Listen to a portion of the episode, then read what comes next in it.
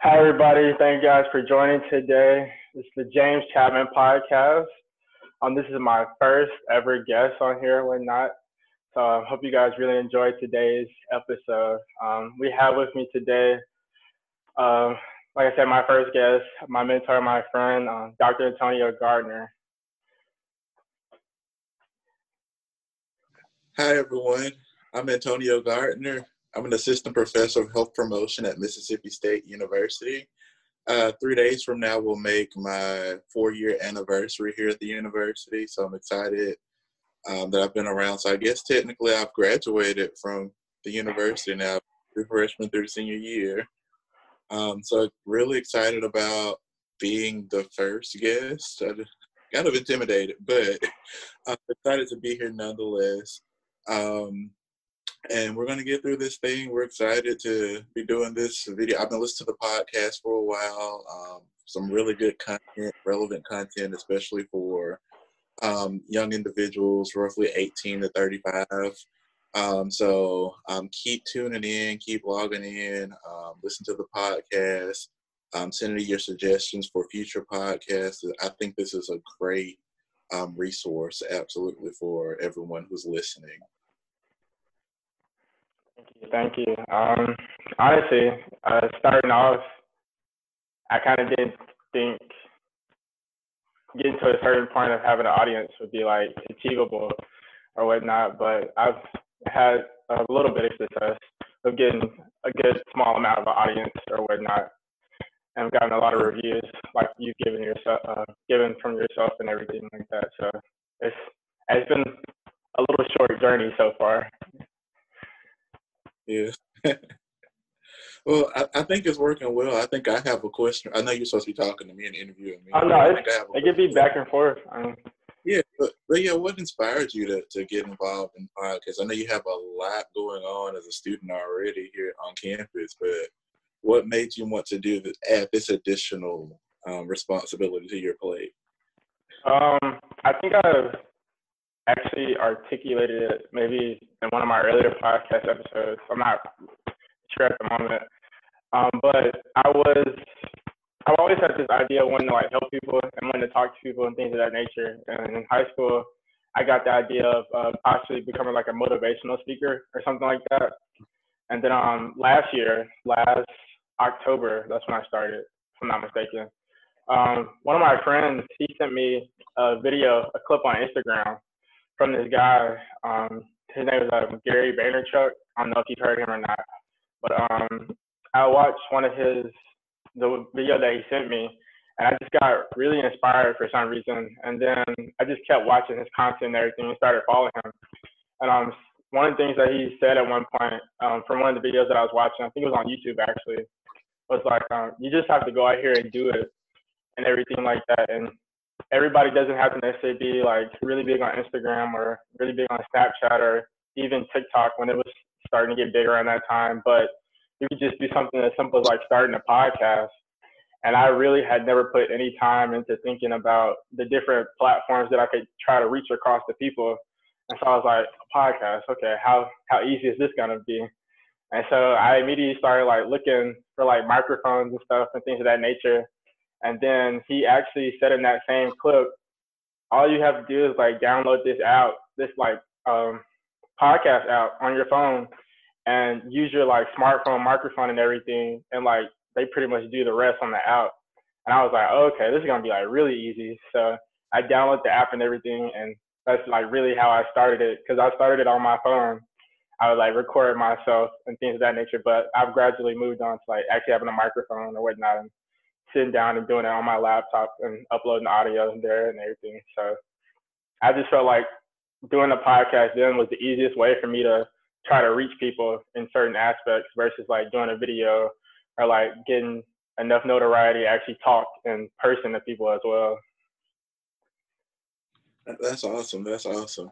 Um, classes are starting back next week. What what are your plans for continue the podcast um, throughout the fall semester, and what does that look like in the wake of COVID nineteen? Can we anticipate more COVID nineteen related content, or maybe your personal experiences on campus in future podcasts? Um, so Uh, kind of like I mentioned to you before we started, um, I changed my idea of how I'm going to do it. I'm going to do more video content or whatnot. So my original schedule for doing it since I really started this in January, doing this consistently was uh, Monday, Wednesday, and Friday. But um, since I'm changing everything up, I'm probably going to juggle classes and this, among other things that I'm doing. Probably at least two episodes, maybe a week, or I know like at least one like good like long video a week or whatnot. But um, I would definitely bring up things about COVID-19 and like probably um probably not so much as like my experience necessarily, but just like bringing awareness more to it and everything like that. And probably if I can find people to have their own experiences that they want to share, share their experiences as well.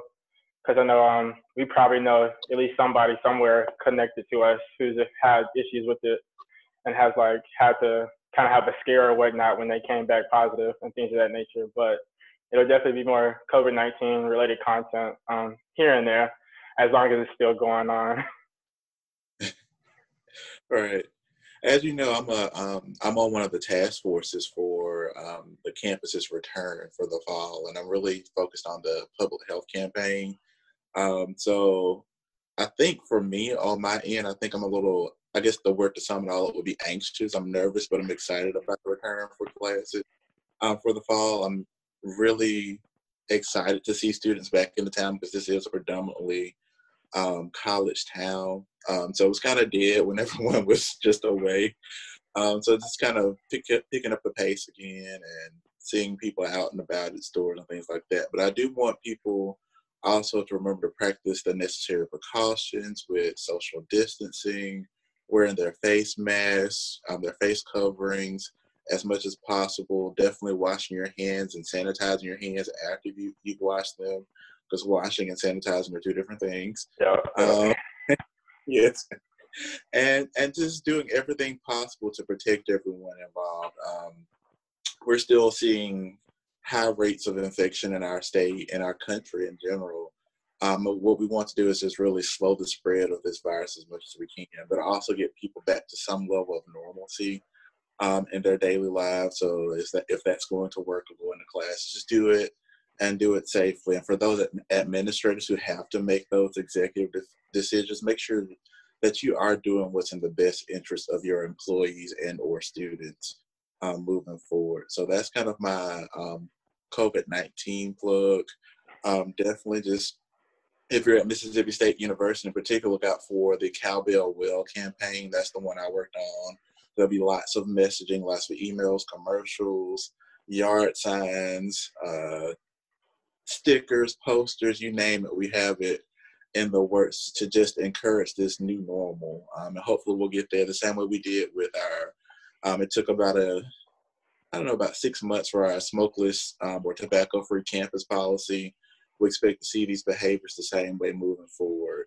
Um, and regardless of what university you're at, you'll have some kind of campaign like this at the university. So do everything in your power to, to stay well, to stay healthy, stay mentally um, healthy as possible. I know we are social distancing. You sometimes see, see the term physical distancing. I think we started moving towards physical distancing to just emphasize the space in between individuals. But social distancing, I think people when they first heard that, they heard this isolation piece. Oh, I have to yeah. stay away from all people. I can't do social media, and it wasn't that extreme. It was just really just we wanted to stay at least six feet away um, from others. But stay in contact. Um, build your networks if you're a freshman. Um, try to get involved on campus as much as you can and these student organizations. I think a lot of things will be more virtual than you've ever seen them before.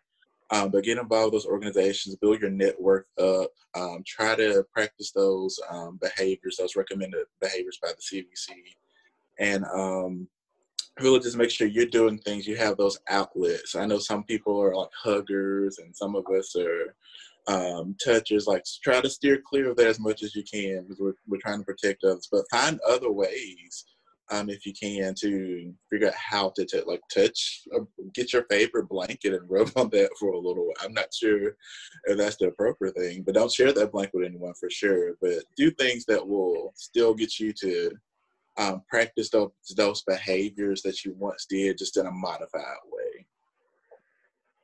It's definitely um something that I want to promote, especially for myself and everything. And something that I wanted to really highlight uh, was the fact that the policies that MSU has for on-campus returns and things of that nature, and how um, we have like mandates for face masks and everything, and we're supposed to be having um, physical distancing in the classrooms or whatnot, and in the library as well. And I, I guess that'll translate into like the union, and then like the different um, eating spaces too.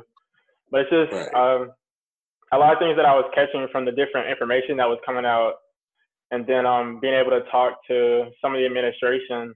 It's uh, it's just gonna come down to the students really focusing on it themselves and everybody kind of mm-hmm. doing their part to be able to create a safe environment for all of us to be able to like come to work or come to school and be able to get through a semester of some semblance of normalcy. Yes, and and just to add to that, um, there's one I just uh, we've talked about for a while over the summer. But if you feel sick, please, please, please stay home. Um, if it's just you know a minor cough or a sniffle or anything like that, just just stay at home. Um, we're more than understanding um, as professors on our end of that type of situation. I've always been that way anyway. If you feel sick in general, don't, don't come to class. This was pre COVID nineteen. yeah. Year, I think more people, more professors are starting to take it a little bit more seriously. Um, so definitely um, do your part on that end. Um, I know you you'll feel the pressure like, oh, if I don't go to class, I'll miss this content or I might miss this assignment. There will be alternatives for the most part. Um, for most professors, some are as flexible, but most will be um, in the fall semester and spring semester moving forward. Um, just do everything we can. I know all of you want to see college football, for example, which is pending, but that is pending us on our part now as, as well as a society, not just as a university, but as a society as a whole um, to really curb that um, epidemic curve or that yes epidemic curve. trying to get into epidemiology right now, but um, a- absolutely um, do your part. Stay home, um, and we'll, we'll, get through this thing for sure. I was uh, definitely pleased. Um, I was looking at a syllabus the other day, and um, I saw that they had um, had a part on there talking about if you felt sick in any way at all, that um, the classes will be live streamed, at least for that professor or whatnot. So there there are alternatives, and there are some yeah. professors trying to be flexible as much as they can to get um, different forms of their content out there to the students and everything in a safe manner. Yes, yes. I'll, to my knowledge, most of the, the classes will be live streamed. I think there are only a handful of classrooms that don't have that capability. Um, but they're literally right now today moving around installing those cameras into all the classrooms. The cameras just came, I think, yesterday. Um, but they'll all be in place by Monday for sure in all the classrooms, all the auditoriums, um, Boston Auditorium, the M Club. I think some people will be in the Hump, for example. So we'll have that equipment everywhere. And, and hopefully, if you're at another university, they'll have that capability as well that you're not missing out. And if you are at another university and you are um, in a situation where you don't have a live the um, live stream capabilities, don't don't be afraid to reach out to your professor in general. Um, we're here to help you for sure. Um, I think there's this inferiority complex sometimes when we um, have that relationship with students. But I always tell my students, undergrad, grad student, I'm teaching mainly grad students right now. Well, all grad students this semester actually, but I always have, I want to build that relationship with my students and say, hey, if there's anything you need, always keep me in the loop, always keep me in the know. Um, if you're gonna miss class, just roll over, send up one line of "Hey, Dr. Gardner, I'm sick." Like that's that's enough for me, um, and we'll figure out the rest later on. Because I'd rather be proactive and send that brief one liner um, up front versus you know, several weeks later, it's like, oh, well, you remember back in August and it's October class that day, I was wondering if I could, you know, make up that assignment. And my policy is most of our syllabi, um, the policies they're very um, strict. They're not, they're very rigid. I'll put it that way. And so there's not a lot of flexibility after the fact, but there is a lot of flexibility before um, hand. So if you feel yourself, you know, with the sniffles that morning of, say, hey, I'm not gonna be able to make it to class.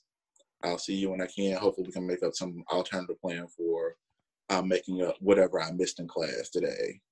Um, but I always build those relationships, just in general, build those relationships with your, your professor. You never know um, what opportunities will come up and be available. I've been working behind the scenes a little this summer um, with some of my former and current students, um, getting them involved in our professional society um, behind the scenes. Um, and it's just based on what I've seen of them, their capabilities. One, some people are brilliant, and they'll there'll be opportunities just falling at their doorsteps, and there's there, those other individuals who maybe need a little um, boost in their careers. And it was like, hey, did you know that you could do this? I mean, your GPA is not amazing, but if you do this experience, um, this may give you a leg up on the person who does have that perfect 4.0.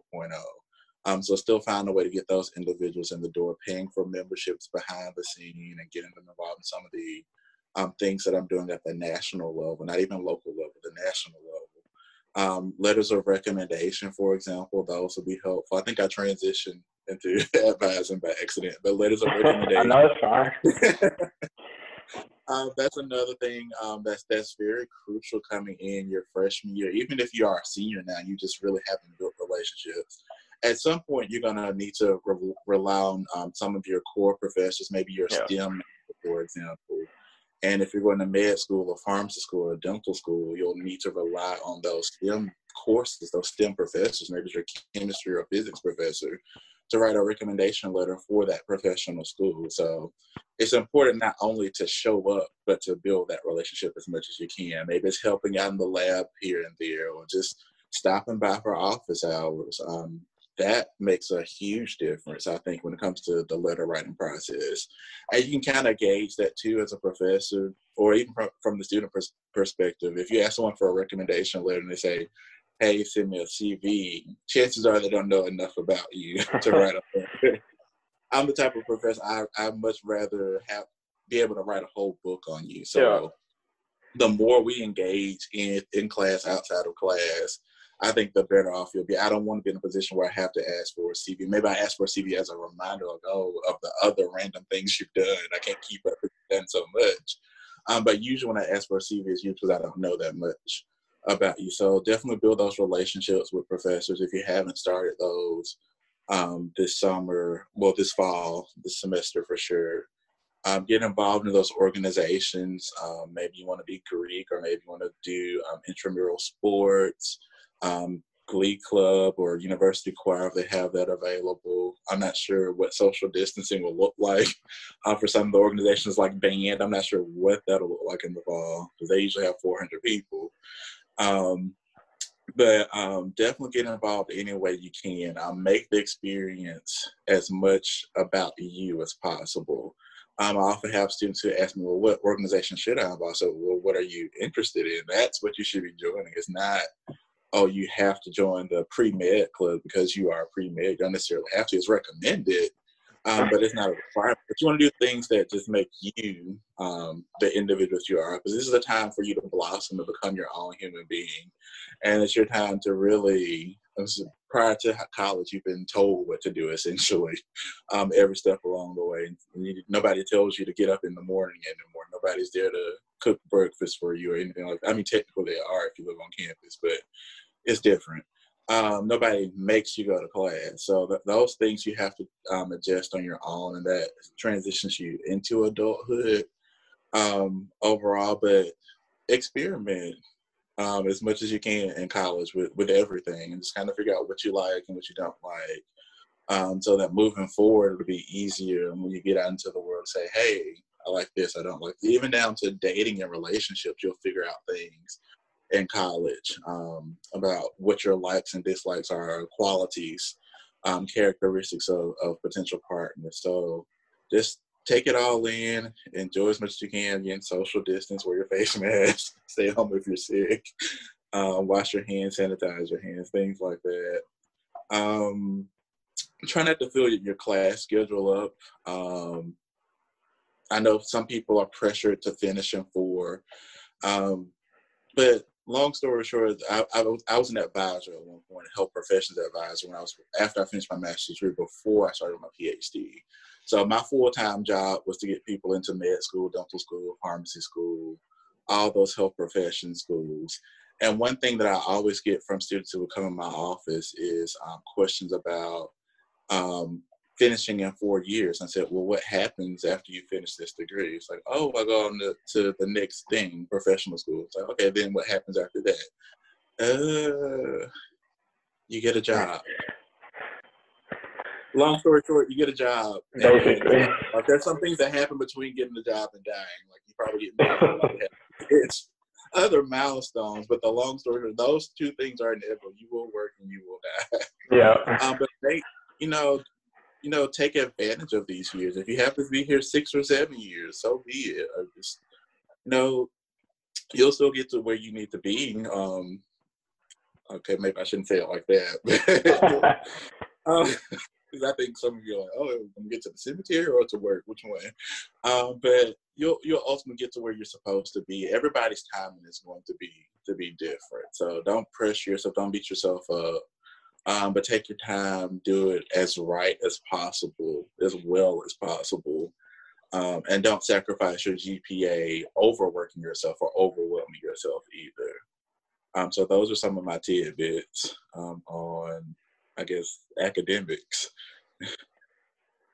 I definitely can uh, articulate it better than I could have. Uh, um, I just wanted to point out uh, for COVID 19 purposes, especially if you go to MSU, um, definitely make sure to do like self checks and things of that nature. And um, they um, started promoting the Everbridge app and um, the yeah. different features that they have on there as well. So I guess that goes in with the Cowbell, um, with the Cowbell Connect, and then different yes. things with that program, things of that nature. So it's it's definitely definitely different ways that you can do your part to stay healthy as well. And I think the professors will be a lot more flexible this semester, especially when it comes down to students being in the classroom and having their attendance be as um, not necessarily I guess counted, but like just their attendance period um, being valued for them and everything of that nature. So it's it's definitely something. It's a major plus for me to know that there's cameras on campus and everybody's going to have, well, majority of the classes are going to have chances to have live stream capabilities and things of that nature. Because that was one of my main questions, especially um, talking to different right. people about um, how we should be moving forward, not just from like this time right now with COVID-19, but even future purposes with future years down the road, how it's just going to be easier for students to be able to catch that same content from that same professor or whatnot and still feel comfortable enough with having other classes in face-to-face formats or things of that nature. So it's just, right. it's just, it just makes me feel good that MSU wants to invest in us that much be able to get to that point and um, for us to do our classes this semester.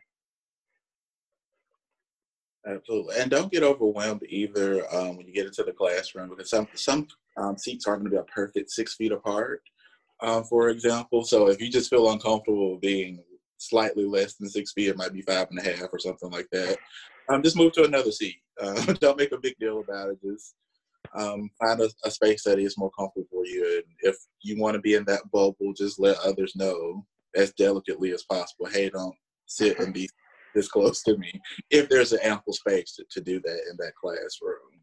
Um, because again, the university and the other universities, they're doing their part. They're trying to get it down to an exact science, but they also want to maximize the amount of people that can be in the room too. Too. So um, just keep that in mind. And again, thanks for the plug about Everbridge app um, here at MSU. Um, that's going to be your self-check um, app for sure. Just do your daily screenings there. And I think there's a capability as well to notify you if you've been in contact with someone yeah, yeah. who has COVID-19. So to add that contact tracing component as well. So that that's a cool feature. But I guess the limitation is it's optional, but I encourage everyone, if you can, to strongly recommend that everyone actually download the app um, so that you'll at least be aware. Yeah, it, it starts with safe practices for yourself and everything. Um, so I guess transitioning more into like academia and everything, um, especially since you took it to the advising path for a little bit. Um, could you explain the importance of coming in as a freshman and um, not like being overwhelmed necessarily about having a major or like a set major and like letting people know that it's like okay to be like undecided and to like not have everything figured out once they get into campus, whether that's the university level or the community college level. Right. And and so that was about that I think I didn't touch on that enough on my point about experimenting, but that's that's part of experiment. So there'll be a lot of people, there are probably I don't know what the percentage is, but there are there's this group of people who come to campus who just have no idea what they want to do. They're just here, taking classes, trying to figure it out. Um, dabble in as much as you can. Of course, the English courses will be required. Some of the history courses, the math courses, for example, will be required. Um, I had a cousin, for example, who's a football player, um, who he started off, he thought he was going to be engineering. He took a few math courses, like, wait, this is too intense for me. Let me switch my major. I actually enjoy the public speaking aspect. He switched his major to, to communications, um, thinking he was going in, going to be a completely engineering uh, major.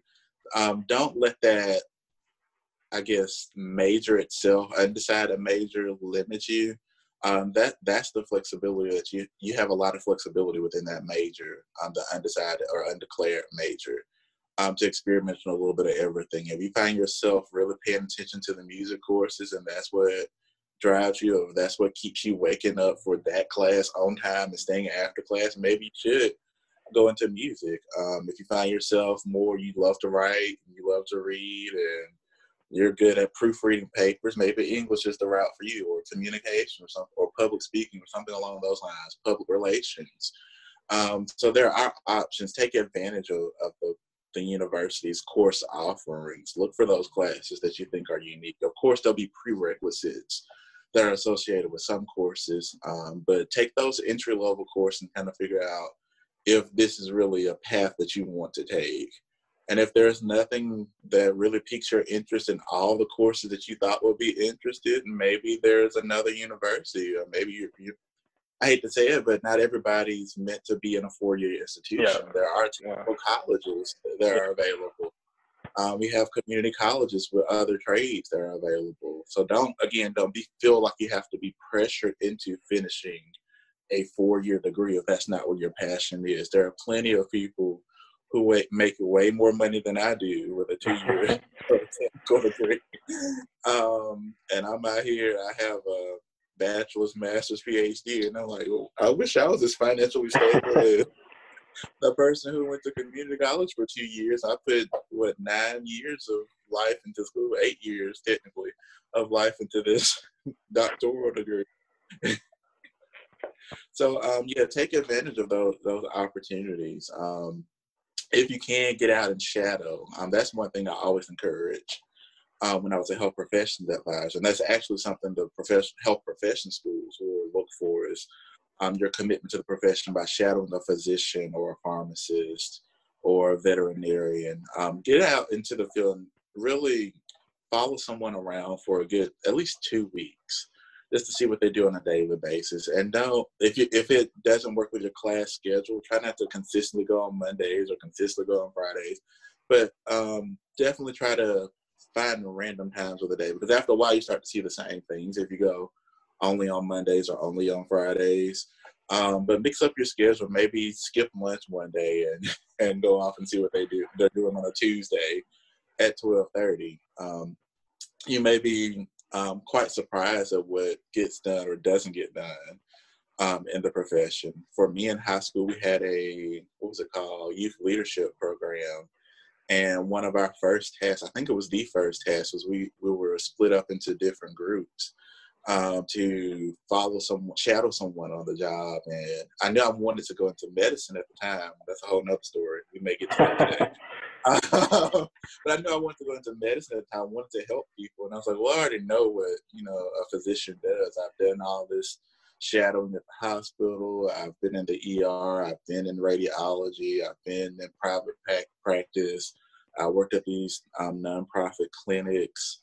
Um, just getting that shadowing experience. Let me do something different. So I followed the the guy around who was um, he was an accountant, um, and I fell asleep on him. So that's how I, that wasn't for me because in the first 30 minutes I was sitting there nodding and I, I got a good eight hours of sleep the night before, so I wasn't tired, but I just kept nodding off while he was talking. I said, There's no way this is the profession for me. I love numbers, but what he's doing with numbers is just not not for me.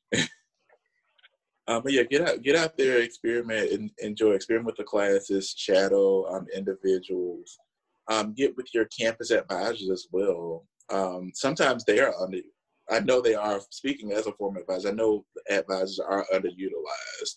Um, but take advantage of, of that time. Don't just be in there for the class schedule and that's it. Sit there and talk to them about talk to them about your um, career plans and what you think you might want to do. That's what they're there for. Also, not that five or ten minute transaction that you want. Just release classes and I forgot the rest. But really sit down and just map out things. Even if you're one of those people who is OCD about um, getting classes, you know, finishing in four if that's really like what you want to do, sitting down and mapping that out with them as well, so that that transaction the next time when you're ready to be released for classes will be easier. But they'll also be aware of what your life and career goals are as well, and they can help you as best they can to get to where you need to be or want to be.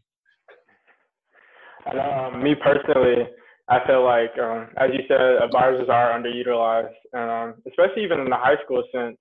Um, something that I really want to focus on after after I graduate, probably I'll focus on it more. But just helping high schoolers understand their options. Like you were saying, um, everybody's not meant to go to a four-year university, and um, everybody's not meant to go to colleges. Um, period. Um, and there are other options with technical schools and things of that nature. And then even going into the military and doing the different type of technical fields that they have as well. But just mm-hmm. having kids understand the importance of like doing job shadowings and um, trying to find um, internship opportunities and things of that nature so you can actually see what it is like to be on the job and to do those different types of things um, depending on what career field that you're thinking about going into. But also not being closed off and being like open-minded like you had been, knowing you already had the idea of medicine in your head, but you went and job shadowed um, an accountant. So just knowing that there's just because you're focused on one thing, it's good to see the different um, careers and spaces out there that you could possibly be interested in as well, even at um even in high school, but also while in college, to get a better sense of what it is that you want to do, even if you have your major or if you're undecided as well. Right. And um, also don't don't be afraid, even when you're within your profession, to explore similar professions, um, because we're starting to see a lot of collaboration among professions. So, for example, I'm in health education, health promotion. A lot of people didn't know what that was prior to COVID nineteen. It was like, "Oh, this public health thing, like, what is this?" this is a field we get to explain to people how to prevent COVID nineteen or uh, my focus uh, uh, mainly is HIV prevention, but COVID 19 HIV, if you're looking, paying attention to the pathology, at least the way we learned about HIV is very similar.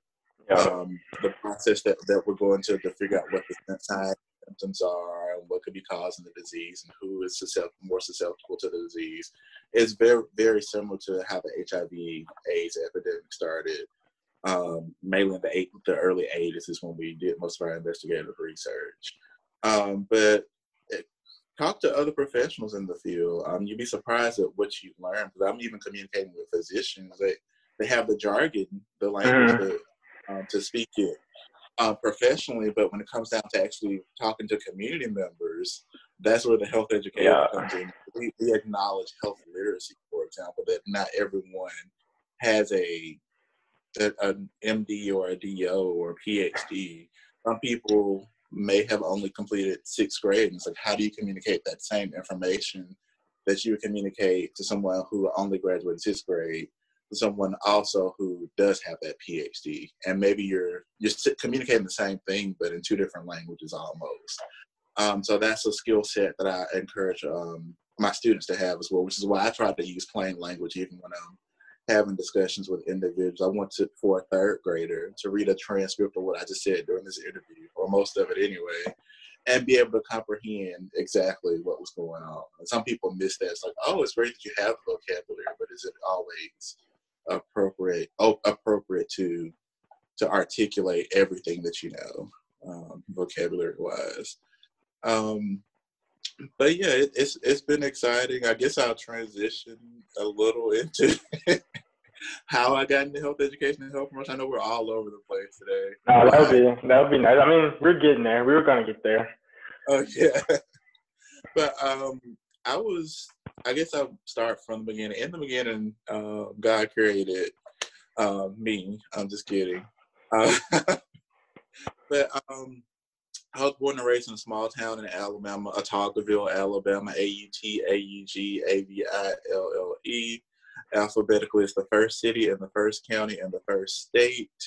Um, a lot of you may have been seeing lately um, a new popular water, black-owned water bottling company, 1186. Um, that's actually based in my hometown. Okay. Uh, we have it's a very small town. they just started delivering water here in Mississippi as of last week. Uh, um, Northeast Mississippi. I don't think it's quite Starkville, but somewhere here in North, North Mississippi.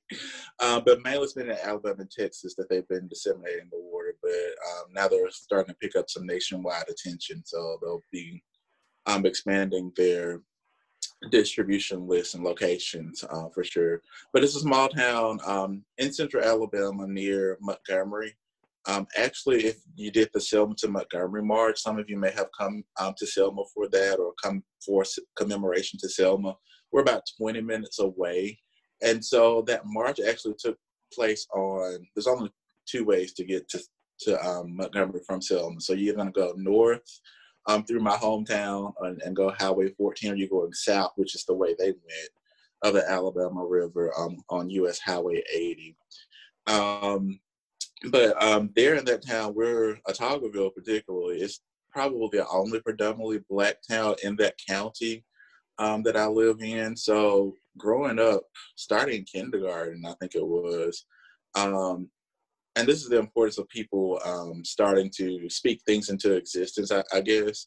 Um, but my PE coach, she was a PE aide. She wasn't even the coach. She was just kind of there to, Now you have the teaching aides on campus. Yeah.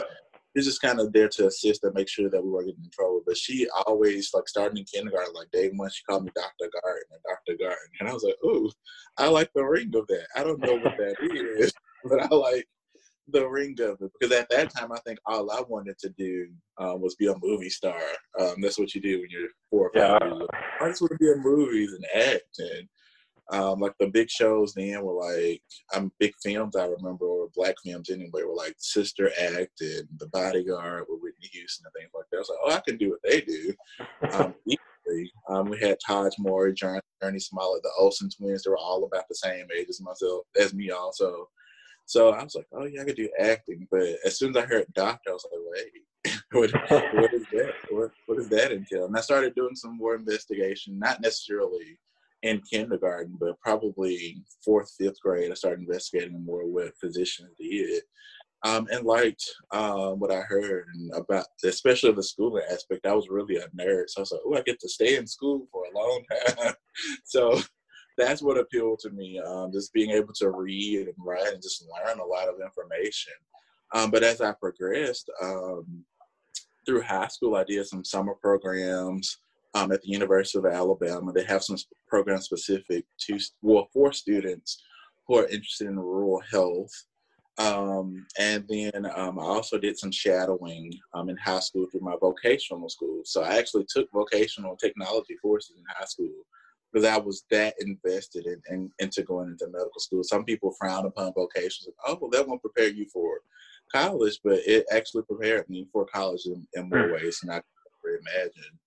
Um, especially with the health literacy component and knowing how to do height, weight, blood pressure, the empathy piece that's always, well, not always, it's sometimes missing um, from physicians um, when they get into practice. Um, started at Alabama A&M University. I majored in biology, not because I wanted to necessarily, but I felt like I had to. And so, going back to our discussion earlier about choosing a major, um, don't do what I, or maybe do what I did. I'm not sure which advice to give here. Um, I'll let you decide. But I majored in biology because I felt like when I took the ACT, uh, which is the entrance exam to get into school, um, my lowest score was actually in science. It was tied with science and reading. I can't remember what the scores were now, but they were tied for the lowest. And I said, well, you can't really major in reading, so I think I'll major in science. Since I'm already so good at English and I'm already so good at, at the math, like why waste my energy on those those areas? Like, let me focus on my weakness. and so I majored in biology. I don't think I would recommend that again, except. um, but I excelled in the, in the major. Like I did fairly well. I think I graduated with a three point seven eight overall, something like that. And but I hated it. Like uh, I, it was just memorization. There was nothing I could do with my hands for the most part. You would go to labs and kind of sit there and memorize everything you saw, and so there was really no incentive, nothing that really just pulled me to just roll out of bed and, and get involved. Like, oh yeah, I'm gonna go be a biologist and you know, like that. I was like, okay, so when is med school coming? When is med school coming? Because that's the fun part. Um, so near my, I think it was the summers of my sophomore and junior year actually, did a summer program at the at the University of South Alabama. It was called the Dream Program. I think it still exists. Um, but that was for pre-med students who were interested in going to medical school. And so the requirement was basically that you complete the two summers of the program. As long as you passed and got a MCAT score, I can't remember what the score. I think it was a 20, but there's a new scale for MCAT now, so that's out the window. Um, but as long as you had that score, and which it, it, was lower than what the admissions requirement was. Oh wow! Um, you were you were accepted into their medical school, and so the first summer I did okay. It was a bit of a transition because um, I was in a cohort. I think there were three of us from Alabama A&M, which is where I attended undergrad. Um, I think about five from Tuskegee University. I think it was one from Notre Dame and a few other schools that I can't recall. But I felt like all the other students, in comparison to the Alabama A&M students, just a matter of curriculum, honestly. They had seen some of the content in their courses that we weren't going to see until the next year, academic year and so they they were slightly more prepared than we were. So the first year was just proving myself um, that I could do the work. And so the second year, I went into the program.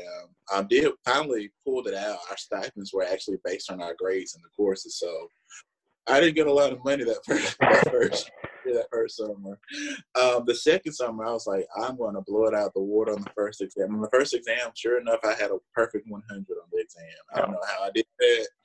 Uh, but then after that, I didn't care. So it's like I've already proven myself that I'm capable. After that, it's just a matter of, of, of formality for the most part.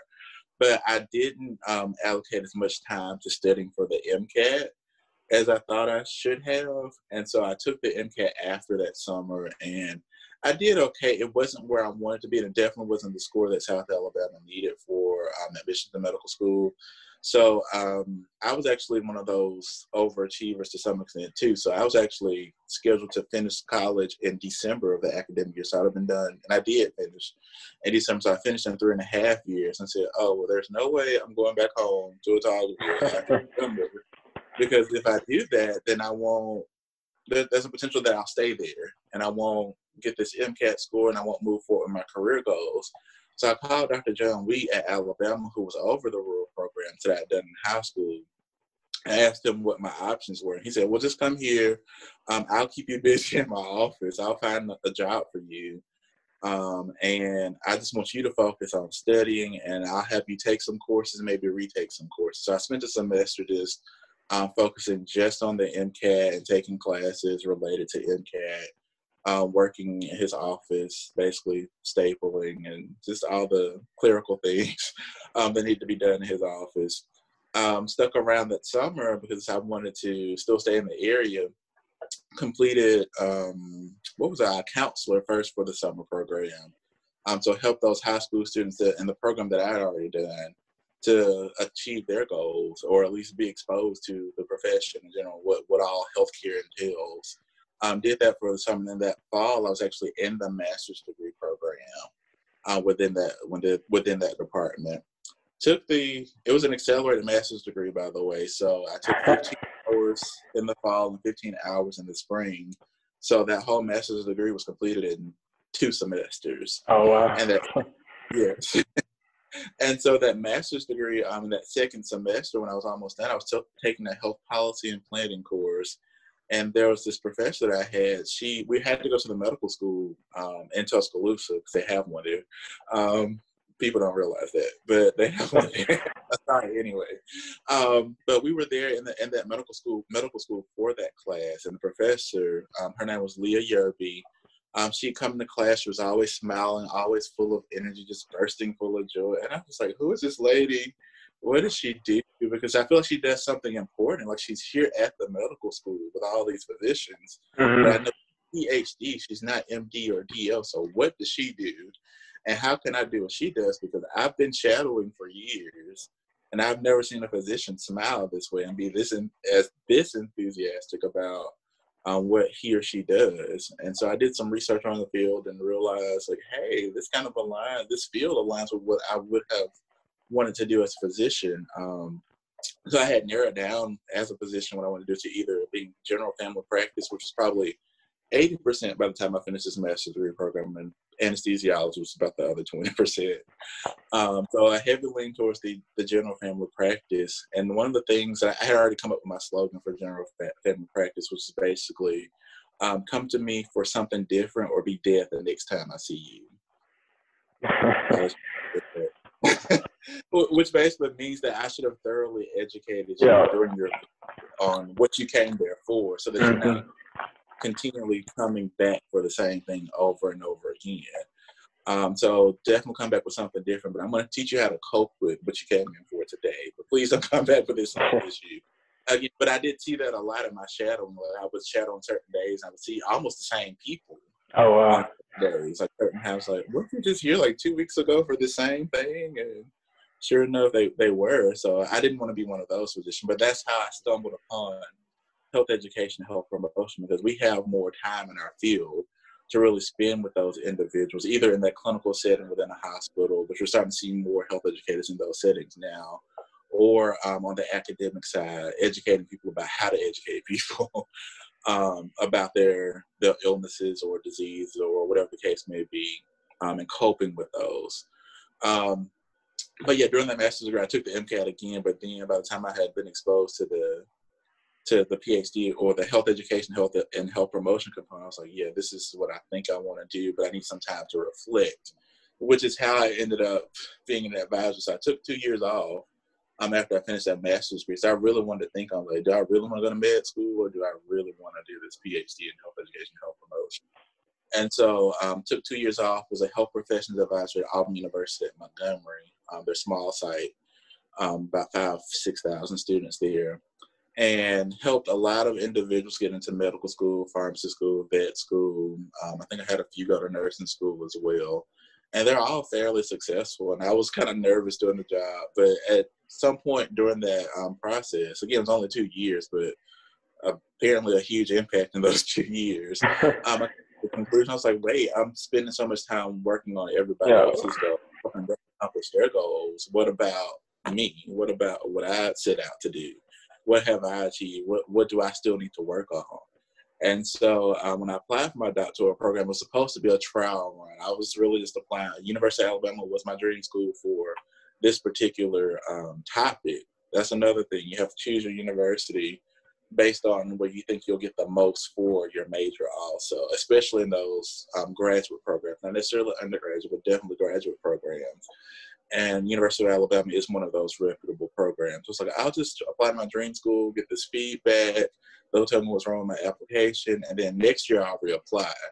So I submitted the application, um, and then they accepted me, and I didn't expect that at all. I was like, "Well, what do I do with this information?" And I said, uh, "I don't know." And then a few weeks later, I can't remember if I called Dr. Birch at Alabama or if he called me um, but I found out I had a graduate research assistant position available as well. I said, well, I guess I have to quit my job now and go to school. But it was just really, I really wasn't planning for that. I didn't know the application was that good. So um, it worked out. Got involved in my um, profession as soon as I got there. So initially, I was a graduate research assistant for the department. Um, and then I transitioned into working for another department on camp- campus, um, kind of equivalent to our extension services here we have in Mississippi.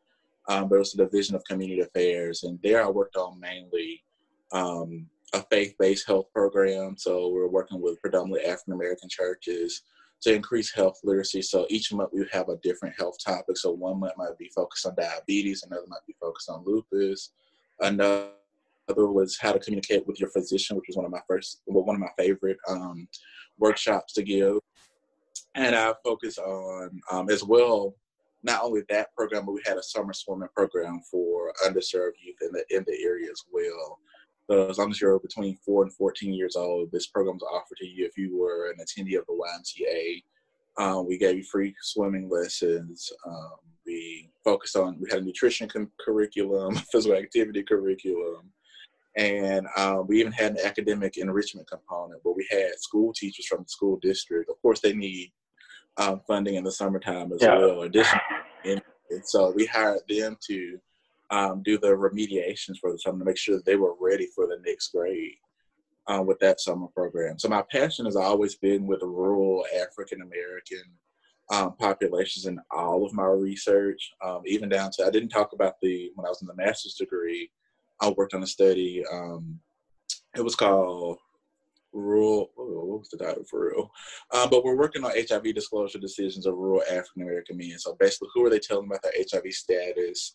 Um, when they found out they had HIV, and why were they telling these individuals about that? And even in that state, I was like, oh, all these people look like me, like, but you don't know.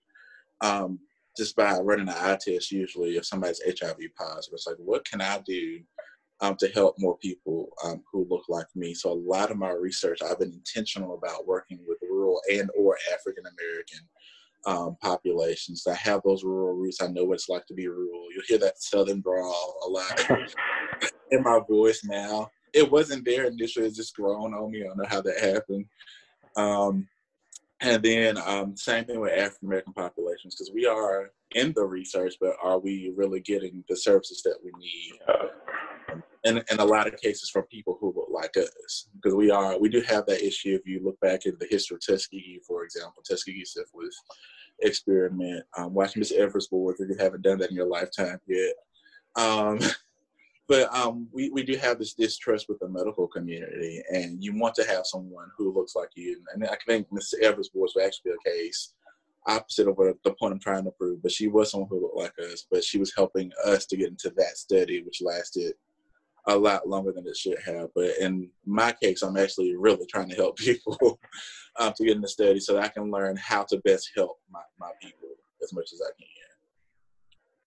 And so my current research is barbershop based. So I'm in the early stages, still kind of conducting a needs assessment for anything you do, almost everything you do. You always want to sit back and ask yourself, what are the needs of the people I'm trying to help? Yeah. And, then the and then ask the people. So that, that's the that's what I'm doing with my barbershop based research. Like I have the grand idea for a barbershop based yeah. HIV prevention pro- program, but is that what the people want? And so I've been in barbershops asking individuals about their through paper and pencil survey. Of course, we're on hiatus right now because of COVID 19. Um, but the first phase of the study, we were in barbershops asking people about their HIV knowledge, um, so their HIV knowledge questions, um, their current engagement, risky sexual behavior such as drinking, having multiple sexual partners, not using condoms, things like that. And um, overall what their perceptions or their attitudes towards condoms and those types of behaviors, and then overall their perceptions of what they think about a barbershop-based HIV pre- prevention program. So would they be receptive to a health educator coming in and speaking about these topics while they get a haircut? Would they prefer their barber to speak to them about it while they're getting a haircut? Would they like condoms in the barbershop for sale or for free? Um, those types of things. And so we're analyzing all that data right now in addition, we've started the second phase. And again, that's that's the part that's on hiatus right now is doing focus groups, which are real, which have really turned into interviews, one-on-one interviews, asking those additional questions. Because again, with a paper and pencil survey, you can find out the what, yeah. but you can't necessarily find out the why. And yeah. so that's what they for, like to give more context to what the whys of the whats. Um, but that that's where I am with my research. I think I there's actually a feature in MAFES Discovers um, this this month. So if you have that magazine, um, check it out for sure, and, and you can read more about um, what that research looks like at this point. And um, something for me, especially uh, as you mentioned, the Black community, African American community, um, probably more prominent in the rural areas. And we always mm-hmm. have had that like kind of stigma of distrust between medical professions, even the people who look like us ourselves. But I know mm-hmm. something that I've tried to really make pertinent in my life is um, having that trust. and building that trust with the different physicians that I have over my time and um, talking with my parents more about it as well, and even connecting with my grandparents a little bit about just the different things that they've gone through and the different physicians that they go to as well, and trying to build that um that basic health kind of self-care foundation for myself to know what it is that I need to know, especially at this age and time in my life, and be able to know who to talk to and what to look for as I progress into more adulthood and get to that airspace of like wanting to start a family and things of that nature. And I just, I guess I I actually like, what are, what are like the main challenges with trying to get more African Americans more comfortable with just having that conversation with more medical professionals and just even just like basic pediatricians and things of that nature. Uh, I, that one's caught me off guard. Um, I was actually reading an article. I guess it's been about a year ago now about that topic. I have to get you some more info about that because I really just kind of gotten away from that research altogether about the distrust component. But I think um, sincerity, uh, being um, truly genuine um, in the process is very helpful um, for um, African Americans when, when, we're in that setting where we're looking at you in the white coat. Um, being authentic as possible, that's helpful as well. The empathy component is sometimes lacking. I've experienced that personally here in Mississippi. I've only been here four years, but i have experienced that in, in my checkups, um, where it's like you just assume that the patient knows um, everything, and that's not always assumption, or you assume that the patient doesn't know anything, and then you talk down to that individual. Um, so having that clear um, dialogue, the, the health communications piece, I think is, is a major component of the bedside manner. Um, definitely makes a difference in the in the um, health outcomes that you'll see among our population. So making sure that we're again being as authentic as possible and what we're doing, really communicating what our intentions are clearly uh, and concisely as possible. Being available for that additional question that, that the patient may have, um, that that's important as well. Making sure that they can teach back to you in the setting um, what they you just communicate to them. That's another thing I've um, emphasized in my um, classes as well is the teach back method. Um, so after I've told you, you know, what this medication is for, can you tell me what it's for? Or how many times you're supposed to take it and things like that. Making sure that all their questions are answered and just again just not assuming. Um, try to avoid all those assumptions that you may have, whether they're guided in racism or sexism or whatever the case may be um, just look at each patient as, as a blank slate and okay, let's do this needs assessment. What do I need to know about this individual? What do they need to know um, from me? And how do we make sure that they're getting the best possible outcomes out of this interaction? So they'll continue to come back. You know, that's that's the important piece. Is you want them to come back when they, and then you, you want them to trust you enough to come back um, for additional services.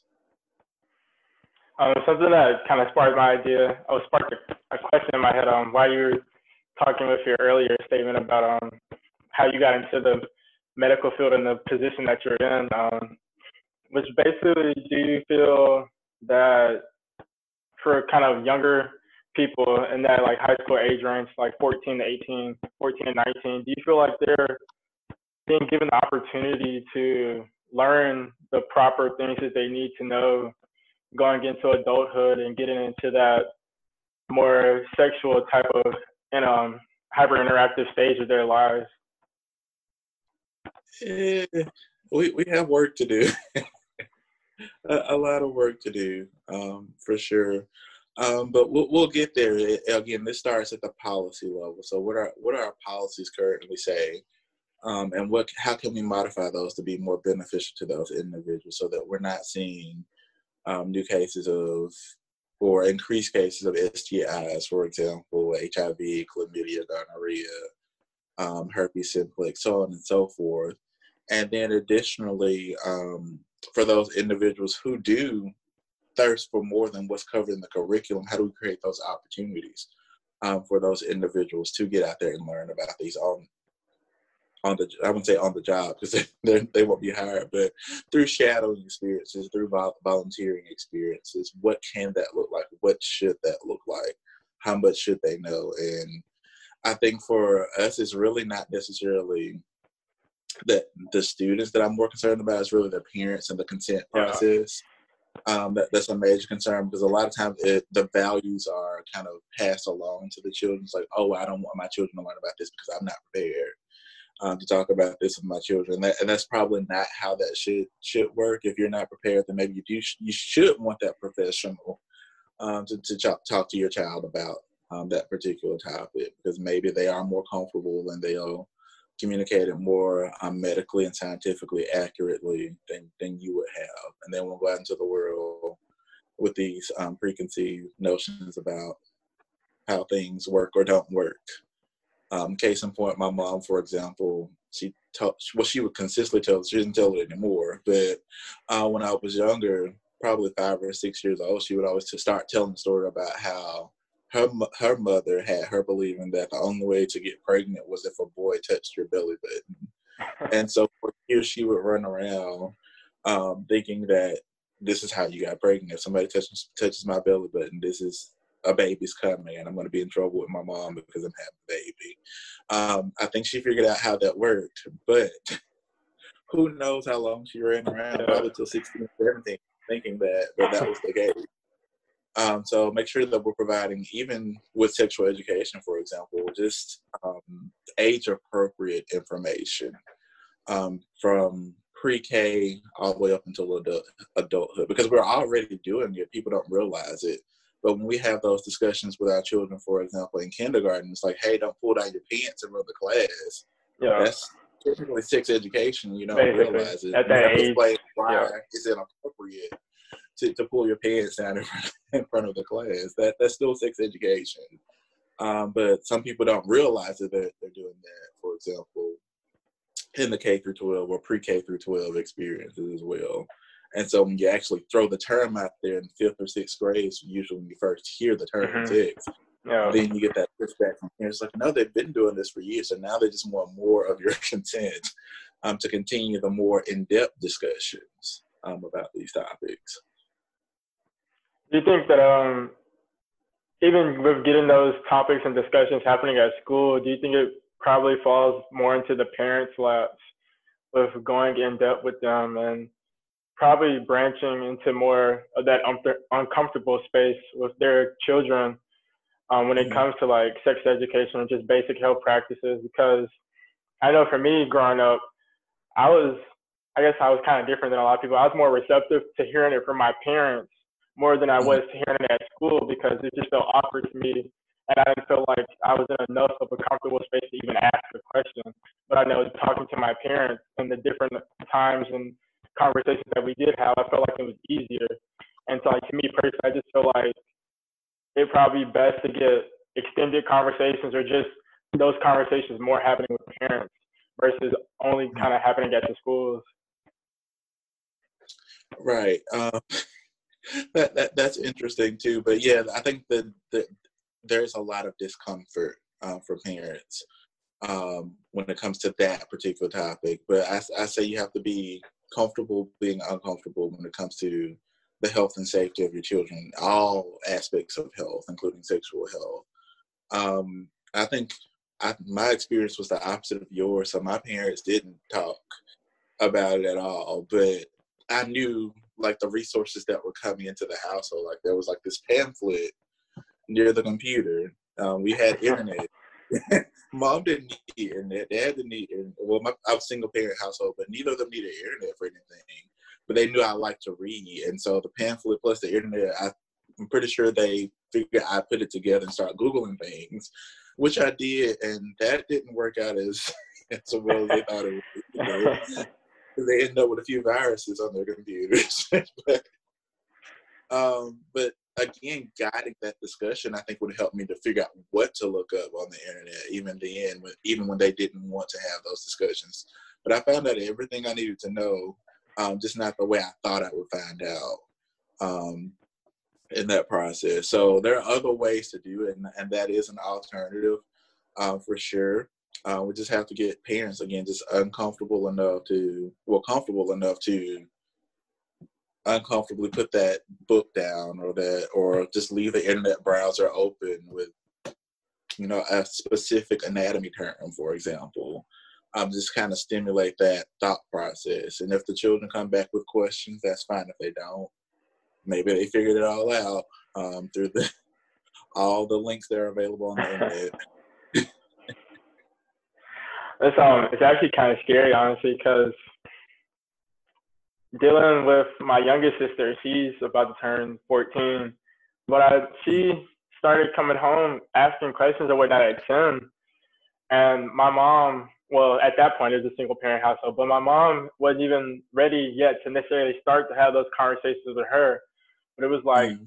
learning it from like the internet or like just hearing it from other people at school with other kids because this generation knows they're they're accessible to a whole lot of different things and then they just talk way more about things now than when I was growing up. And it was like, okay, what do we need to be doing at home to try to bridge that comfortable conversation to start going and try to right. bridge her mind into this space that, okay, just because you hear this at school doesn't mean it's always true or that any of these kids actually know what they're talking about, but that she needs to get prepared to start to have those conversations, especially when those um, sex education topics do happen at school. Right. And and so 14, my recommendation is that that's too late, honestly. Um, just doing the research for my dissertation, which was also barbershop based um, research, but it was, in, I think the setting was different. So it was Alabama, was rural urban um, mixed, and here it's just Mississippi, just rural. Um, but even with my research preparing for my dissertation, I found an article um, I can't remember who published it or anything right now, but I do recall the setting was um, New York City, and they were surveying youth, just kind of asked them like when they first started being sexually active, and some of them were starting. These were males in particular, black males. They were starting as early as 10, 11 years old. So if you're waiting until 14 to have that discussion, that could be potentially four years. Yeah. Of, inaccurate information they've received or other weird things that are going on um, in that in that that time span that time span. So definitely, um, again, the more age appropriate, just gradually having those discussions over time, I think it is appropriate. By 14, they should be definitely having those in-depth anatomical questions. So this is a penis, this is a vagina, so on and so forth um, at that age for sure and not be oh well let's use the slang term like no let's just call it what it is um, when you're talking about mitosis and meiosis in biology that should all just click by that point yeah. Uh, if you don't get to that until about ninth or 10th grade anyway but by that point that should be a breeze and it wasn't all the way a breeze for me when I got to that course in biology um, at all. But when I got to college, I was like, oh, well, this this is what we've been talking about, like through these discussions I've been having with peers about sex and things like that, and what the biology instructor was trying to communicate about this process. Like, this is how this is married, and I didn't realize it. So making um, it all connect as much as possible in the schools and outside of the schools yeah. well. Um, I think it was probably easier for my uh, youngest sister to probably hear those conversations from like me and then um, my other sister who just graduated, um, when she was, I think we started having them when she got to like that 10 year old range and hearing it from school, but it was like more in depth anatomically when she got to like 12 and everything of that nature. And like now it's like a normal thing in a sense to just have that conversation and to understand what it is that she needs to know from a health standpoint and like how that whole process works or whatnot. So it's, I guess it's kind of case by case depending on what household and like if it's single parent or if like they listen to their grandparents more or something like that and who it is that they trust to even have those comfortable conversations with, but also be able to have the uncomfortable conversations with like their parents or like have it at school and be able to trust what it is that those educators or the things that they're reading in their textbook is actually real and that it's not like just kind of playful or like just funny things that they can dismiss and things of that nature. Right. And even this is probably controversial too. Even some people try to say because of my Christian values, Oh, this yeah. is why yeah. we don't have this discussion. Um, but as a Christian, it's it's appropriate to have those discussions as well. Because I remember being three, four, five years old. I probably was probably one of the only kids that age paying attention in church. But hearing stories about like Sodom and Gomorrah, and Mhm. I had no idea what was happening until 16, 17. I was like, wait, that's what y'all been talking about all these years? like, wait, I wasn't ready. Um, but I think that helps them to be better Christians if you give more context to Yeah. um, medically as well, even if it is, you know, for religious reasons that you're not doing something. Um, for, for for religious reasons, this should be the reason that you are doing something, um, and educating your your children about anatomically um, correct and appropriate jargon.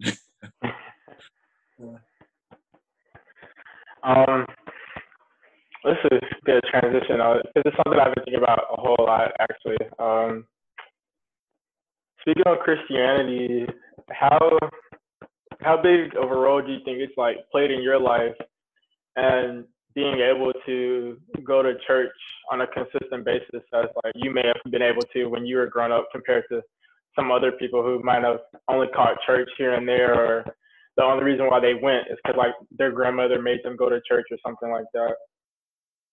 Right. Yeah. Um, I think it's evolving overall Christianity and what that looks like. Uh, for me, my personal experience is I was always in church, almost always in church. My mom was in the choir, and we had a really good choir, so they were always doing multiple programs, sometimes per Sunday.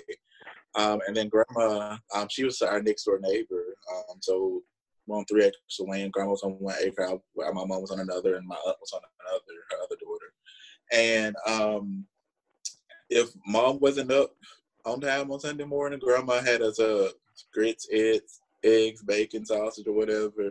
And we were on our way to Sunday school. And Sunday school was her sister in law. She was my teacher, my Sunday school teacher. So it was very family um, oriented, the process, reflecting on it. And it was like, this is just where your family is. And you have to be in church because that's where you're see, you'll see your family um, for the most part.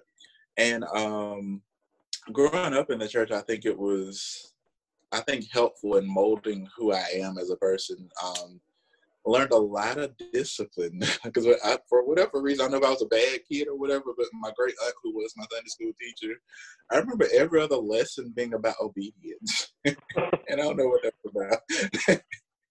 even even when I was doing something that was probably minor, she would give this obedience talk. And so um, I was just kind of very rigid with what I do. Um, so I try to practice going to church as much as I can. Of course, COVID 19 is impacting that a lot, and it's really hard. Surprisingly enough, it's really hard to get up to go to a virtual church versus going in person. And I'm like, what time is it? Oh, I still have like 30 minutes to sleep. I don't have to get up and get ready and put on a suit and all. Like, nobody Yeah. can see me. I can sleep in a little bit longer. Next thing I know, I've overslept for a virtual church. Like, How am I more late for church now than I was when we had it in person? Um, but for me, I think as a Christian, I think the important part to communicate to everybody is that I don't think anything that I've done uh, would have happened without God in my life. Like nothing that I've personally done um, has been done without Him. And so He's ordered my steps. He's put the words in my mouth. He's put the. He's given me a sound mind to get the work done. Like none of that is possible uh, without Him. So just keep Him at the head of your. If that's what you believe in, of course. Um, um, if you believe in God, keep Him at the center of your life. Of course, we have um, now, and this is something I have to practice as a professional, personally and Christian, but professionally, um, we have to acknowledge that everyone has a different belief system as well. But whatever you believe in, um, for sure, um, if it's a positive, something that's going to motivate you um, to continue what you need to do to get to that next level, keep that at the center of your life and, and keep moving forward. And so for me, that's God. And again, without God, none of this, all this fun stuff I have behind me is possible. All these papers on my desk, that that wouldn't be possible without Him for sure. Uh, no, for yeah, me, for sure.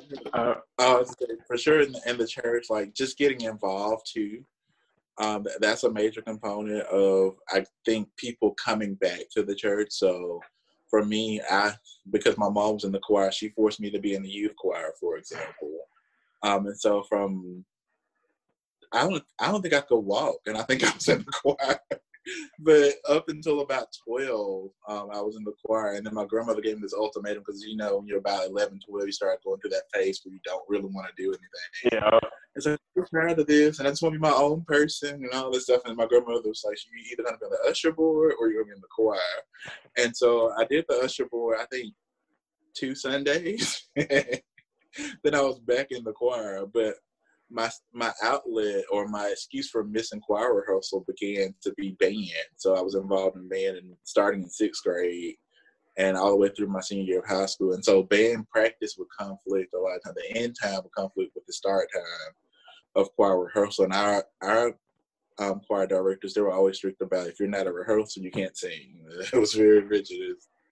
You can't just pop up in the, up in here Sunday and think you're gonna sing. It's not gonna happen and even too, uh, one of our choir instructors, choir directors, he's actually um, a pastor now. I can't remember where he's located. Now. I think once he's in Georgia now. Um, but he was very rigid as well about even more rigid than the other past choir directors because he would require us to actually do our own Bible study, and so he have these mm. challenges that we and it was homework that was involved, and you had to finish all this homework, and it was more intense for the adults than it was the children. um, but we had to do homework before we could even um, come back into the choir stand. So, and they would be relevant to the song that we were learning. Like, where did you find this? Like, there, here's a line. Like, where did that come from? What what verse? What chapter? Things like that. Um, and then the I think the adults, it, was way more complicated. Like they'd be in there about to out in the parking lot, gathered around, trying to compare answers, um, hoping they got it right, so they could sing that night, so they could sing on Sunday, or rehearse that night, so they could sing on on Sunday.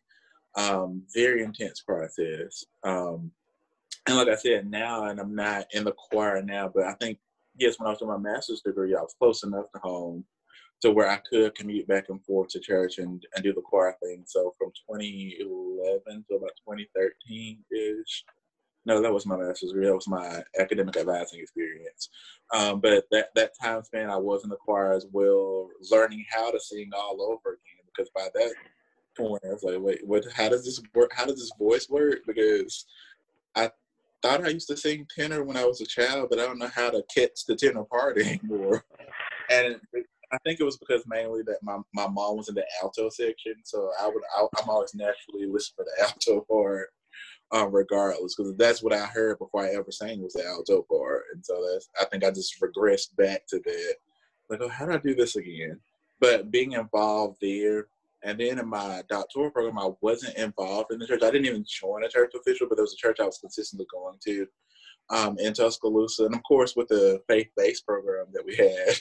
I was always in somebody's church anyway, um, because we had to make sure that when we delivered those lessons, that it wasn't just health information. We had to make sure that it was tied to scripturally um, tied to the content. So if we were talking about diabetes, I had to do some research on, and I was like, okay, let me find this a, a scripture or two about how this is connected. And the pastor, fortunate enough, would do the the actual um, Bible study, brief mini Bible study lesson, lesson before we get into the, the health content. Um, but he would really make that connection for the audience. And now more of the same here in Starkville. So I'm trying to do more of the get back into the health, uh, well, faith-based health information. So getting this is how I keep myself in church now, like doing th- that work in the church. Um, so we started off, I think it was February at my home church, and I was supposed to be experimenting with this, um, trying to duplicate what I did in so um, in Tuscaloosa uh, with that program. So we did a nutrition workshop.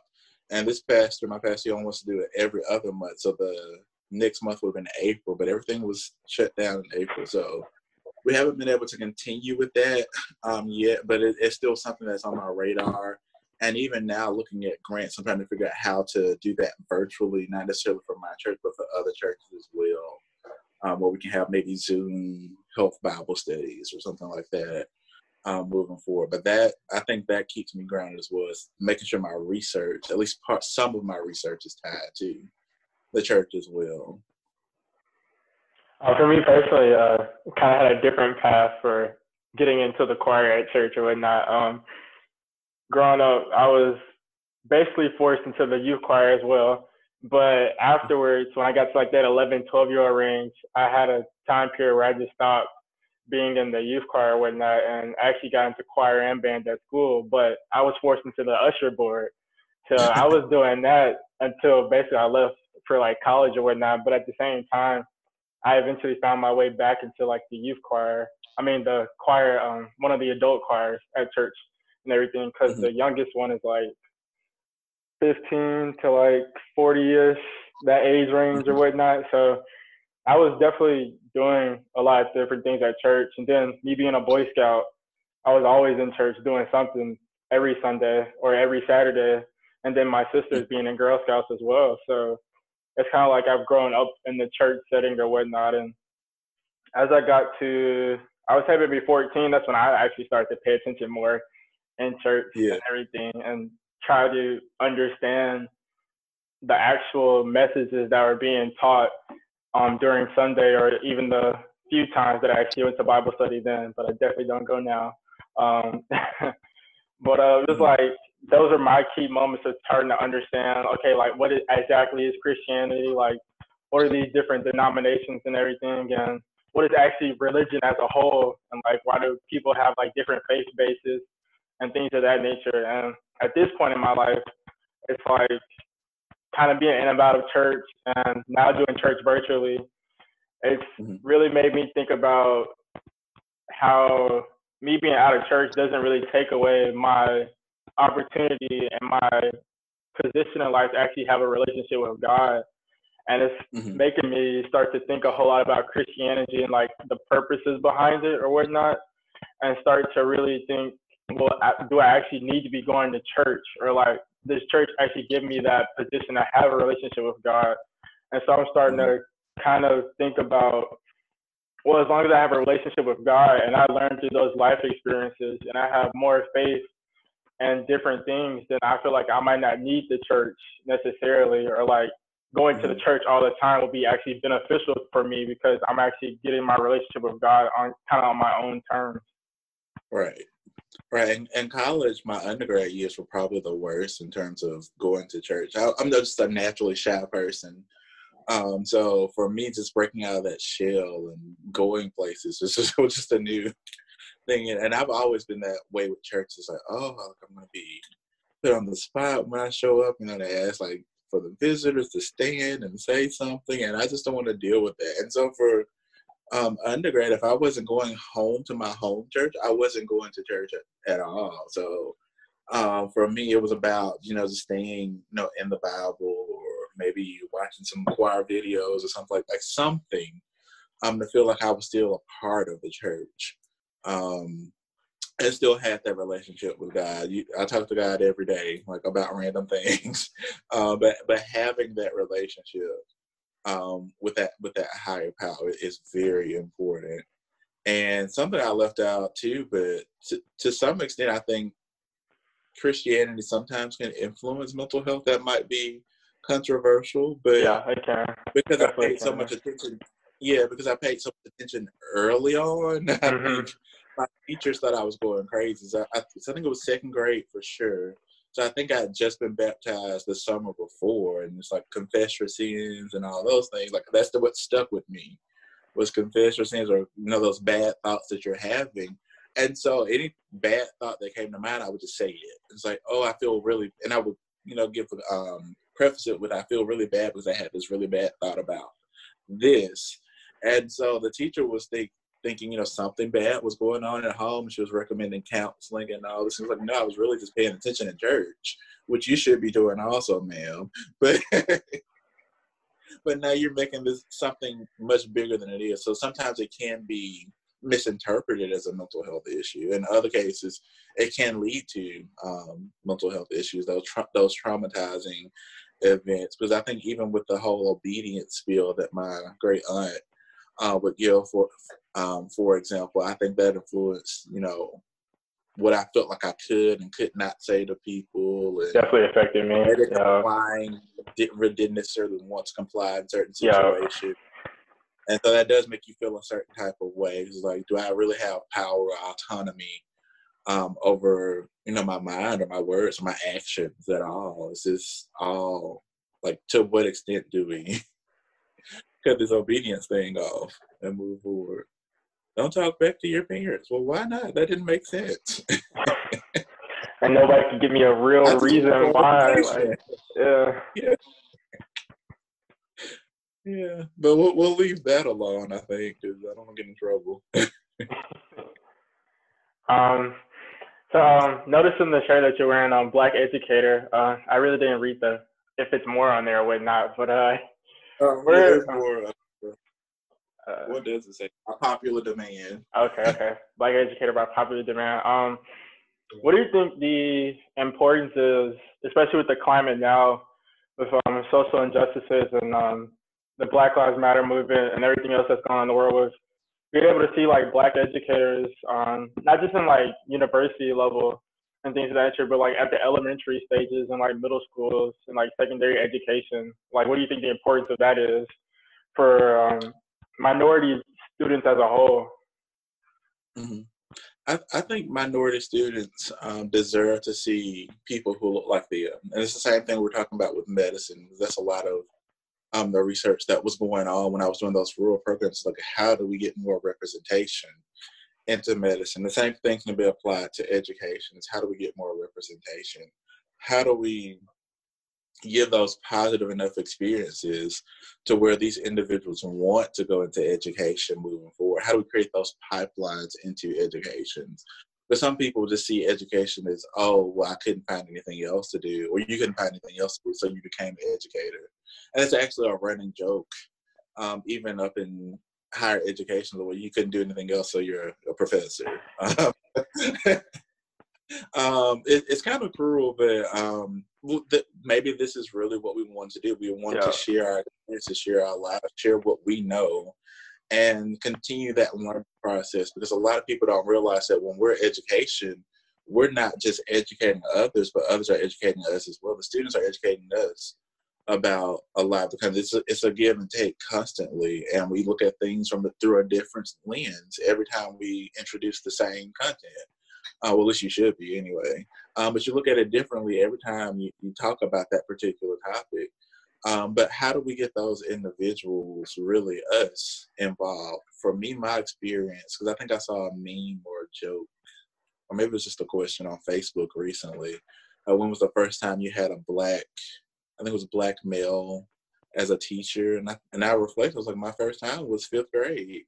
Um, Mr. Charlie Howard, and he was my math sciences and history teacher, I think, because we only had two classes. That's how small yeah. my school was. There were two teachers per grade.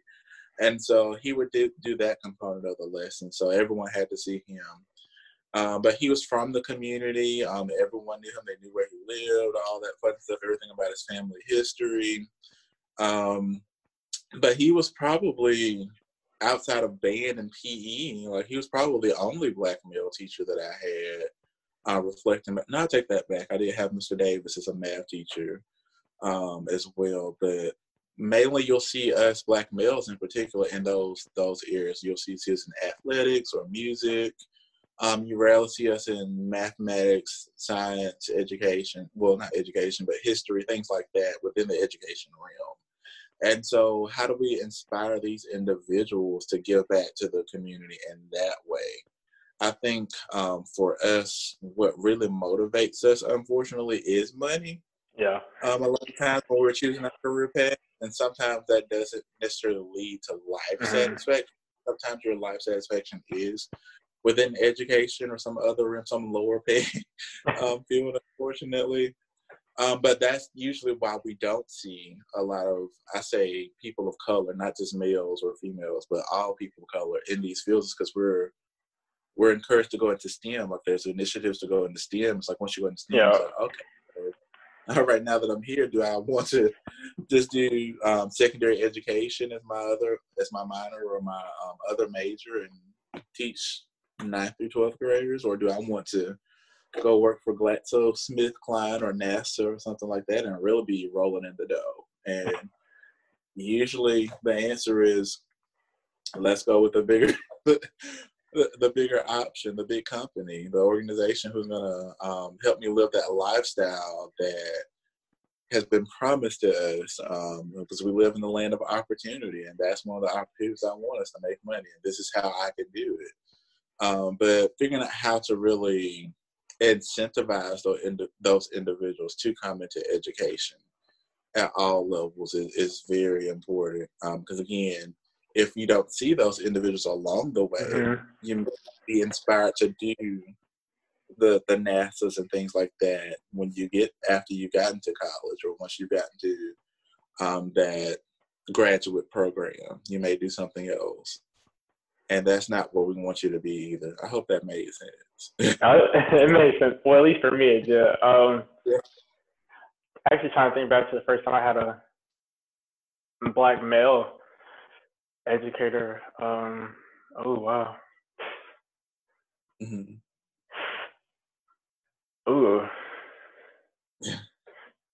I mean, right. the first the first time I had a male teacher, period, it was probably middle school. It was eighth grade. That was the first time I had a male educator, period. But I actually don't think I've had like a black educator until sometime in high school, late high school or whatnot. But just seeing more black people or more minor- minority teachers in the room would definitely help because I know for me, especially thinking about like higher paying jobs and things of that nature, I always dismissed education because I was like, teachers don't make that much.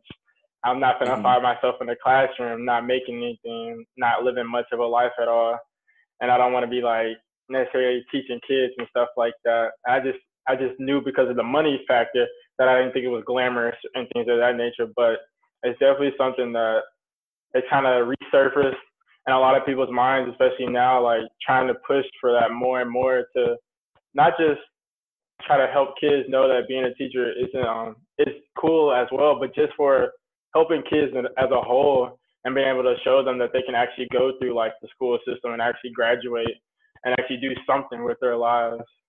Right. And you have to remember too, every every profession is dependent on education. Yeah. So you can't have engineers, you can't have anything without educators first. So um, I advocate for paying them more. I've looked at some of the salaries recently um, for some of the K through 12 educators and said, "There's no way this is all they're getting for all this work that they do. Um, this is this is all they're getting paid. There needs to be reallocation of the budgets to emphasize education for sure, and really get more people into the profession for sure." I think you're starting to see now that even some educators, because of the policy level things that we're doing, some educators are opting to not return to the classroom yeah. because of social risks that are involved and other factors. And so it's like, well, it's really not worth it. I can do this at home and get paid a lot more, or whatever the other alternative, or just retire. Um, so we're gonna, ha- I think we're gonna see a demand for more educators um, moving forward, especially in this virtual space, because a lot of people are realizing. Um, I've been doing online teaching since I've been here at Mississippi State University because we have a distance and on-campus option for our programs. Yeah. I'm always at least one uh, distance course, and so I think people, a lot of people right now are learning how much work goes into distance courses because I, I will get the feedback from others all the time prior to COVID nineteen. Like, oh, you're teaching online classes, you're good. I'm like, no, those are the hardest classes to teach because you have to be so much more organized, so much structured, and really make sure that they're getting exactly, if not more, in that online setting um, um, in comparison to those individuals on, on campus. So it's a lot of work, a lot of feedback, a lot of emails, a lot of Zoom and WebEx and everything, phone calls about the content. You're just making sure everyone's mastering the content in the same fashion that they would if they were on on campus. I think, um, like you said, it's going to be more of a demand to have more educators just in general. And something that I've been thinking a whole lot about is not just paying the teachers higher wages, but actually reinvesting back into the schools to have better, um, like after school programs or just better um, career invested programs to engage kids more and help them realize that education is the main reason why we have a lot of different things. And if you're not educated, at least through like the K through 12 system, then it's going to be kind of hard to move forward in life and to mm-hmm. actually move into a career because you're not having those people bridge the gap for you and give you those basic pillars that you need for life, which comes from teachers and educators as you grow up. Right. And, and for those individuals listening, um, who are not sure what to do, but get get involved any any way you can within the education system. Um, that was my, I think that was the key takeaway I gave to my hometown, to the class of 2019, I think it was, 18, one of those years. I gave a baccalaureate speech, but that was the, the main um, message I was trying to deliver, not only to the students, but to the, the parents, the alumni, the administrators, is, is get involved. And for the administrators, uh, be accessible um, because there are a lot of resources that um, that community members have to offer the schools. For example, um, a lot of people criticize the school systems, for example, for saying that oh they're not allocating the resources correctly, they're half teaching. Hold those people accountable. Yeah. Um, you know, do observations and say, hey, well, I saw you covered this content, but you left out this information. I'm an engineer. This is what, yeah. what I do yeah. best. Um, if you want me to come in and do some guest lectures, I can do that to enhance what you're already um, doing in the classroom. Find a way to enhance. Don't don't always tear it down, but find a way to enhance. Oh, I'm going to pull my child out of this school and put him to this private school, this public school, and put him to this private school. Well, you're paying for the public school out of your tax. Your tax dollars are going to the public school. Hold those individuals accountable because you don't want to pay twice for the oh. same. uh, but make sure that you hold those administrators, those teachers accountable, and again have those those in-depth discussions with the individuals. Don't be confrontational. Just kind of say, "Hey, what can I do? Um, this is the time that I have, or this is the money that I have. These are the additional resources that I have. This is what's available that I can offer. How can I insert this back into um, this school?" And make it a pleasant experience for those those individuals who are there, who are going to be the next set of leaders and professionals in the community. I think that's what gets a lot um, lost in a lot of people's minds. The fact that their tax dollars are already going to like the public education system for a whole, but just being able to reinvest just as a parent and understanding is your kid getting it enough from the school system and what is it that you can do to help better that um, situation going on, even even at the public school level, but just overall as education as a whole within your community. Right. Um, so, in closing, um, hmm, I put this thing on my phone. Um, I wanted to start like a podcast tradition, or not for like my guests that I have on here and things of that nature. And I have uh, two questions, but for you personally, I'm gonna ask one because I already asked the other one. But um, okay. so uh, if you could give uh, your younger self some advice, um, what would it be? Hmm. That's that's a good question. Never thought I'd get asked that question, but let, let me think about that for a moment. Um, probably just take more risks. I think that's what I tell myself. Um, I think there's some some opportunity. I think I'm I'm very blessed with where I am right now, but I did I think I did have some opportunities to slip by me um, that I like to get a, a, redo on, like for example, student loans, uh, scholars, additional scholarship money, um, not putting applications to the side because that could have been money in my pocket, but um, take those extra risks. Like take take that chance. Stay up a little bit later. Do something. Um, do those things that you're you're dreaming about, and really pursue those. That that girl, ask her out. Like she'll either she'll say yes or she'll say no, and move from there. Move on from there. But just take more chances. Um, don't be afraid to to ask for help I think early on that that was my major issue. It's like I'm gonna ask you one time, but I have to ask twice. Yeah. Then, you know, then I really need it. Basically, if I ask you twice, but um, either you're gonna say yes or you're gonna say no. But but definitely take those risks for sure. Is what I'd say to younger Antonio. Um, right. Um, go to parties, just have fun, just enjoy life. Would be the additional um, tidbit of information that I have because I think I got so focused on being this cookie cutter um, individual, like oh he's in church, he's in band, he has really good grades, um, that I really didn't just take as much time to just go out and make mistakes. And so that's why I say take more risks. So just go ahead and have fun. Just do do your own thing. You'll you'll survive. 2020 looks good um, professionally. It, it looks good. Uh, the rest of 2020 is questionable. that, but that's what I tell my younger self.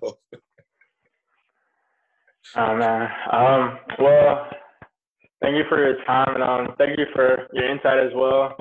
Um, like I introduced you earlier, um, you're like my mentor now, but I know you don't even like me really saying that because technically it's like we both learned a lot from each other and things of that nature. Yes. But um, really. but it's definitely good being able to have people um, like you in your position and where you are in life to be able to just talk to just about life or anything, not necessarily always about school or things of that nature, but just about everyday life stuff.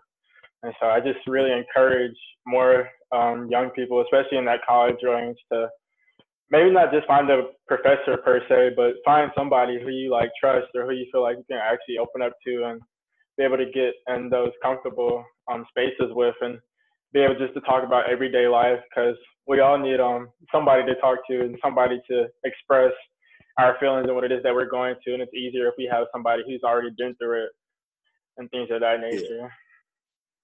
Yeah. I agree for sure. But uh, like I said, thank you for your time and thank you for being my um, first guest on my podcast and probably will try to work you in as a guest again down the road and um, probably in a better setting once COVID 19 is gone and um, past us and things of that nature. Yes, thank thank you again for having me. Um, the bar is set really high the next few the next few guests. I'm, I kid, I kid. Um, but we'll, we'll have an, an amazing experience with this podcast. I think everybody has something to gain from this podcast for sure. Um, I've been learning a lot. I'll listen to to you while I'm in the gym, um, sweating. I'm like, uh, I don't want to get all the sweat on my earphone, but I need to listen to this podcast. uh, but I, have been learning a lot from you. So, like like you said, um, on paper, I'm your mentor, but you're my mentor as well. So, um, I learn a lot from you, and I actually have the opportunity to reach back and just pause sometimes, like, oh, like I'm so far removed from what I was doing when I was 2021 that I forget what current 2021 year olds are doing now. And I need to acknowledge that because I am in that space where I am interacting with, with younger um, individuals. Y'all get younger every year. I'm not gonna say I get older every year, y'all get younger every year. and so having that that opportunity to really connect um, and bring people up um, with me as well because again we have to reach back and, and help others to get to where they need to be as well. And that's why i love about mentorship it's just that opportunity to share um, my personal experiences what worked well well what didn't work well what i think would could work well if i were in your shoes um, and help you just make the, the best decisions possible. So that you're not i wouldn't say suffer but you're not suffering in the same way um, that I was or, or did. Um, I'm I've always been very observant, so I'm, I'm always about the experiential learning, um, but not necessarily always my experiences, but others' experiences. Like, what can I learn from that situation so that I don't get into that moving forward and make the best decision, make the best decision if, if I get in that predicament. And so, again, I thank you for the opportunity. I look forward to um, hearing more podcasts for sure. And if anybody wants to reach out to me, um, I'm not sure James will provide my information, maybe, or should I just provide? um, you probably just get it. I'll provide it. Yeah. I'll forget yes, yes, that, yeah. information, and you can out to me if you have additional questions or you want to clarify anything or you just want to talk because clearly I'm a talker sometimes. uh, we can do that as well. But thank you, thank you, and best of luck in your future endeavors, James. thank you. Uh, and this has been the James Chapman podcast. Peace.